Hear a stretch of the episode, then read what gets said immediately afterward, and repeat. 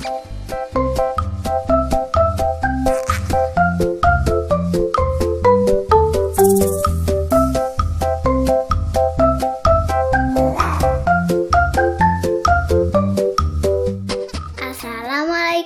warahmatullahi wabarakatuh.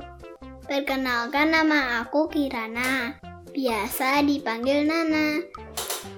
Selamat datang di podcast Cerita Nana. Kali ini adalah episode aku yang pertama. Aku akan bercerita tentang sahabat kita yang bernama Faris dan orang tuanya yang ada di buku Yuk Kita Sholat. Ceritanya itu, Faris dibangunkan oleh ibunya. Meskipun Faris ingin tidur lagi, Faris berusaha untuk bangun untuk sholat subuh.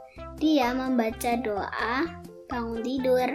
Alhamdulillahilladzi ahyana ba'dama amatana wa ilaihin nusyur. Faris segera mengambil wudhu. Dan akhirnya ayah dan Faris mau berangkat ke masjid. Ayah dan Faris mengucapkan salam sebelum ke masjid kepada ibu. Faris dan ayahnya berjalan kaki menuju ke masjid. Ayah mengajak Faris sholat sunnah sebelum sholat subuh. Sholat berjamaah lebih utama 27 derajat daripada sholat sendirian.